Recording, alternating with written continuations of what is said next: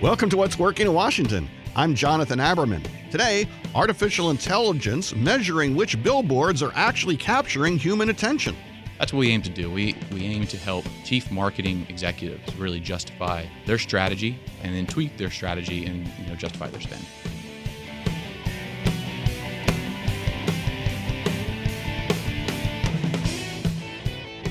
Have you ever passed a billboard on a road or looked at a sign of taxi and wonder how many people actually read it? Well, advertisers need to know the answer to that question.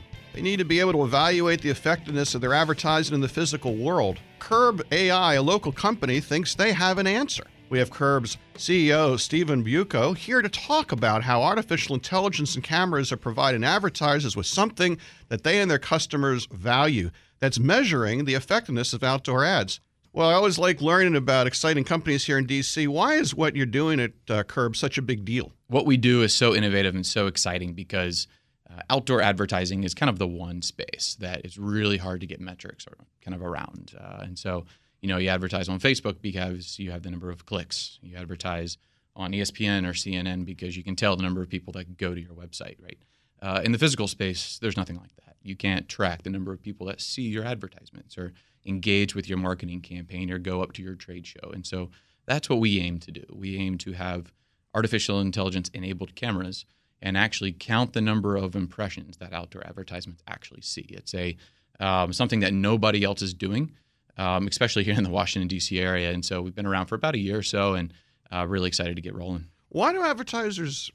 Why do advertisers and companies care so much about this issue? I, I think it's worth mentioning because I'm not sure everybody listening really knows why it matters that much. Yeah, I completely understand. Um, if you have a uh, you know a ten million dollar budget, you know, you know marketing budget, you're going to spend five million on Facebook and maybe five million in Times Square. But uh, the, the, number of metrics that you have for Facebook are you know very very uh, very, very detailed. Uh, that's why Facebook's so valuable. But you know the second, you know the latter part of that equation, there's no metrics. Uh, you can't justify your $5 million spend in Times Square. And so that's what we aim to do. We, we aim to help chief marketing executives really justify their strategy and then tweak their strategy and you know justify their spend. So if I'm um, if I'm an advertiser, uh, ultimately I want to know a couple things. I want to know whether or not somebody's seen my ad at all, and I also want to measure engagement. And I'm really interested. You mentioned artificial intelligence it pops up a lot of different contexts these days. How is your technology revolution, or how are you using AI to actually let me know not just that somebody's passing my ad, which I assume you could just measure with the camera, but whether or not they're actually paying attention to what they're what they're passing. It's pretty exciting um, to be able to say that we uh, have now have our artificial intelligence cameras on mobile billboards circling Manhattan today, actually. And what that what that means is that as you're driving down the street and you have this gigantic mobile billboard, uh, pick your favorite company.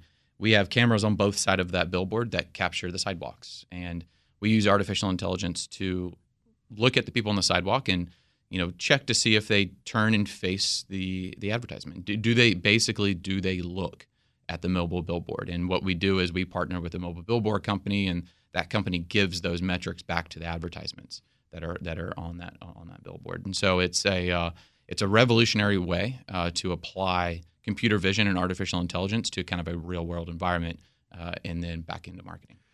Sounds to me like this is an example of uh, something that I, I certainly am very interested in, which is how AI is applied not to substitute for human labor, but actually to make it more useful. Is that what's going on with your company? Yes, yes, exactly. In a previous life, I was in uh, I was a management consultant at Deloitte. I worked at Lockheed Martin for years, and so uh, I was big into the future of work, and I understand it very, very, very well. And uh, you know, artificial intelligence that's kind of its bread and butter. You know, replacing an automation of certain taskings. Where kind of what we're doing, we're we're expanding a category. We're actually not contracting it.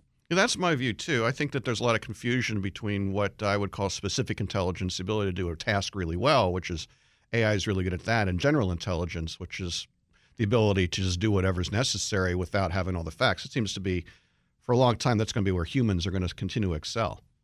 Absolutely. The uh, I mean, you know, put on um, you know natural language processing (NLP) and you know you, you mix that with some of the the data we collect. Uh, you know the you, you eventually will get to general intelligence. Uh, mm-hmm. We're about 10 to 12 years away from even the, the earliest version of general intelligence, but it's uh, extremely exciting, um, especially with the advent of 5G coming here to the Washington D.C. area. Where we're excited, you know, here at Curb because we are part of the Verizon Wireless 5G startup program, and so we we are test driving their technologies early.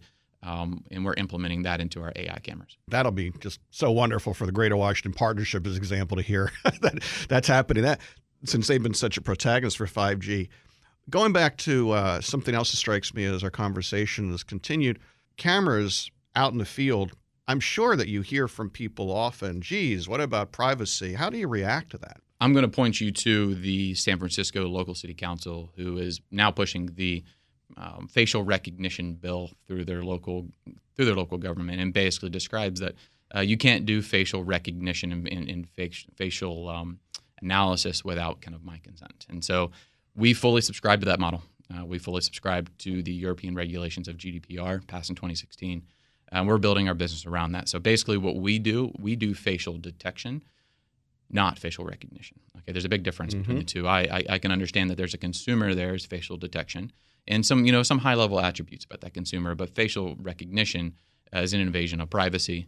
Uh, it, it, it, you know it takes my information without actually asking me for it, and so we draw a very strong ethical line kind of with that, and so we are uh, we're, we're you know fully compliant. So the conclusion to be drawn is that technology in itself is neither intrusive or not intrusive. It's ultimately whether or not companies like yours are willing to protect people's privacy and how they apply it. Absolutely, being uh, collecting anonymous data is what we strive to do, and um, unfortunately, there aren't too many regulations out there that require that. Um, we could do facial recognition, but we don't, uh, and that's on purpose. And so, um, we can gather a lot of useful information for marketing executives and for companies, but um, we believe that certain regulations will come to the DC area and come to the United States, similar to Germany, which have the strictest privacy regulations in the world.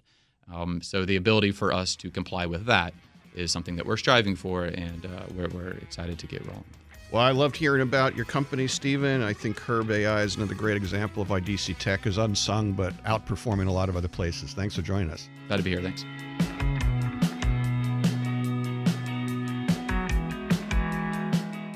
Thank you to the Greater Washington Board of Trade. Greater Washington Board of Trade represents leading businesses, nonprofit organizations, and academic institutions and has helped shape the development of our region for over 130 years. Visit boardoftrade.org to learn how a Board of Trade membership can help your organization succeed in this rapidly changing marketplace. Thanks to Orrick, an international law firm that focuses on technology, energy, and infrastructure finance. Clients worldwide call on it for forward looking commercial advice on transactions, litigation, and compliance. Learn more at orrick.com.